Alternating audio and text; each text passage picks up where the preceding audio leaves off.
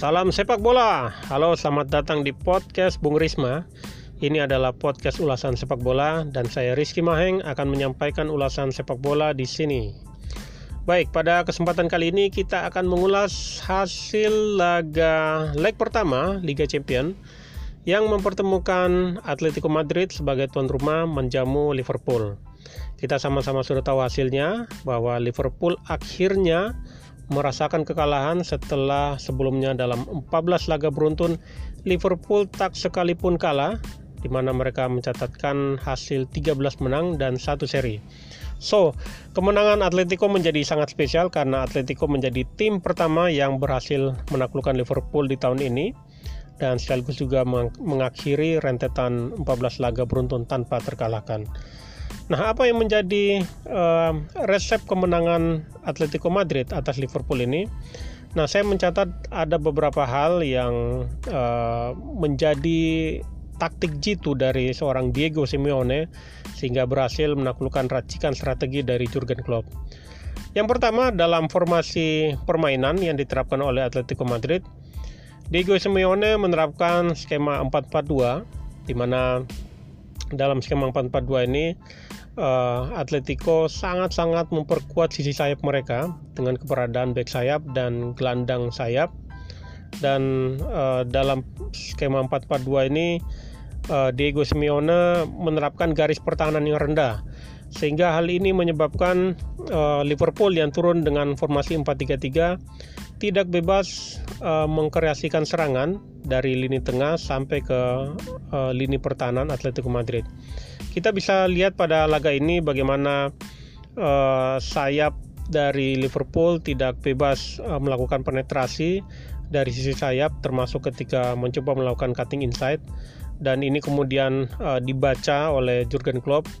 Uh, Jurgen Klopp melihat bagaimana Sadio Mane tidak begitu efektif dalam laga ini sehingga uh, ditarik keluar dan sayangnya uh, Atletico Madrid memang sudah sangat solid dengan formasi 4-4-2 ini di mana mereka juga dengan garis pertahanan rendahnya berhasil benar-benar membuat mati kutu uh, kreasi serangan dari Liverpool.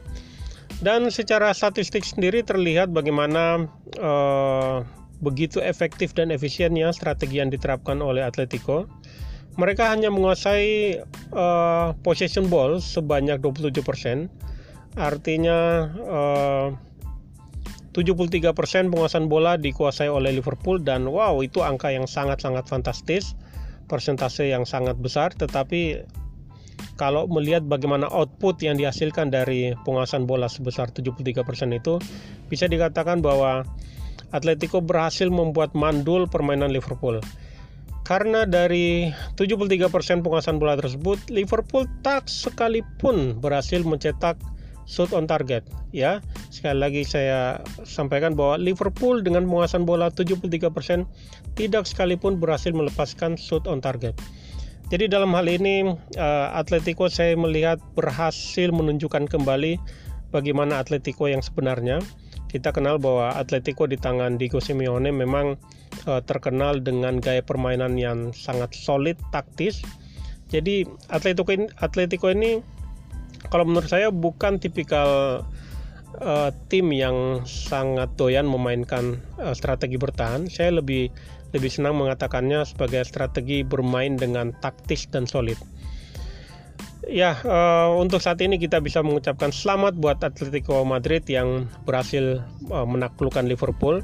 Tetapi jangan lupa bahwa masih ada laga leg kedua dan ini akan dimainkan di uh, kandang Liverpool, Stadion Anfield yang terkenal sangat-sangat angker. Kita ingat di uh, musim yang lalu bagaimana Liverpool berhasil menjungkir balikan prediksi dengan menaklukkan Barcelona di Anfield jadi hati-hati bagi uh, Atletico. Tetapi di satu sisi juga uh, Jurgen Klopp perlu mencari cara baru bagaimana menaklukkan uh, strategi permainan yang diterapkan oleh Diego Simeone. Bagaimana cara menaklukkan uh, gaya bermain yang sangat solid dan taktis dari anak-anak uh, Atletico Madrid. Inilah yang menjadi uh, catatan menarik untuk kita perhatikan di laga leg kedua nanti. Baik, untuk saat ini itu saja uh, ulasan pada hari ini yang mengulas mengenai hasil laga antara Atletico Madrid melawan Liverpool. Jangan lupa untuk uh, ikuti ulasan-ulasan berikutnya di podcast di podcaster ini dan uh, simak juga ulasan-ulasan sepak bola di pengamatbola.id. Sampai jumpa di ulasan-ulasan selanjutnya. Salam sepak bola.